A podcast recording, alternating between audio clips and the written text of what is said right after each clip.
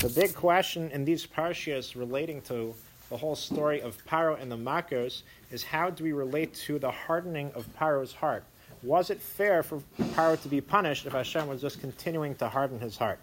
So surprisingly, the Rambam says that it's possible for a person to do so many averos to the point that they lose their bechira, which is something that we can relate to in our days. A person who, God forbid, has an addiction, there's a sense that this person's bechira is at the minimum compromised to at least to a certain degree. The Ramban says it's really the opposite. Instead of looking at it as hardening the heart, as taking away Paro's Bechira, any intelligent person who had one of the Makos would have realized it's the most obvious thing to do to let the Jewish people go. Instead, the hardening of the heart was basically enabling Paro to choose. Paro happened to choose poorly. So this really brings out a general point, which is the what the Rav Dessler calls the Nekudas HaBechira. There's a point of Bechira that a person does have and there are other areas which might be in his Bechira. It's so obvious that he's not going to do that, right? Most people are not going to c- convert to Christianity out loud on Yom Kippur on, over a megaphone, right? That's not something that a person has even a choice to do. It's so obvious, right? On the other hand, to be able to daven every single tefillah, focusing and concentrating on every single word is also that's also that's beyond reach. The point is the nekudas habechira, the one point of, of, of bechira where we can choose to do the right thing. Imagine in a war, wartime, right? You have one side clearly has their their spot. There's the point of conflict, and then there's the other side. So few areas are not even under discussion. The main place is that one point, the nekuda, and then the nekuda of bechira.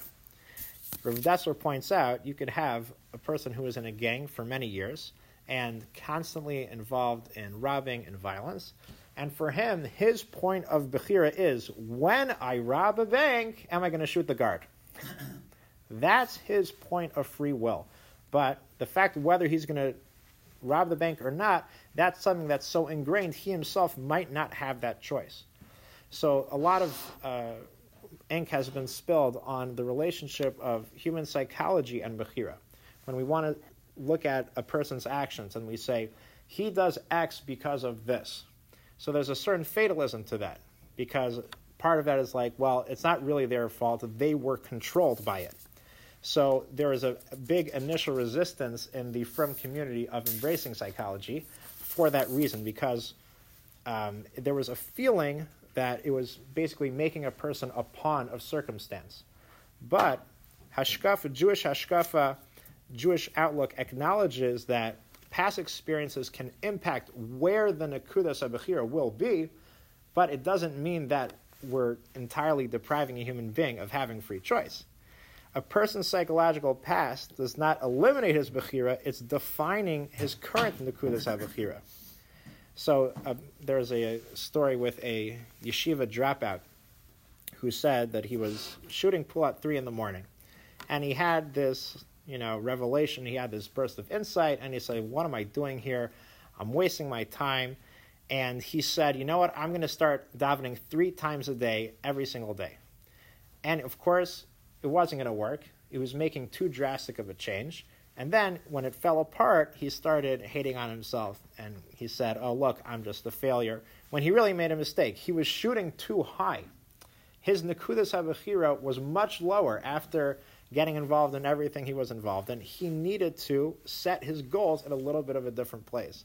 So, just a very healthy goal when we work on our personal growth in Avodas Hashem is for a person to be cognizant of where my Nekudas HaBechira is. Where's the point that I struggle?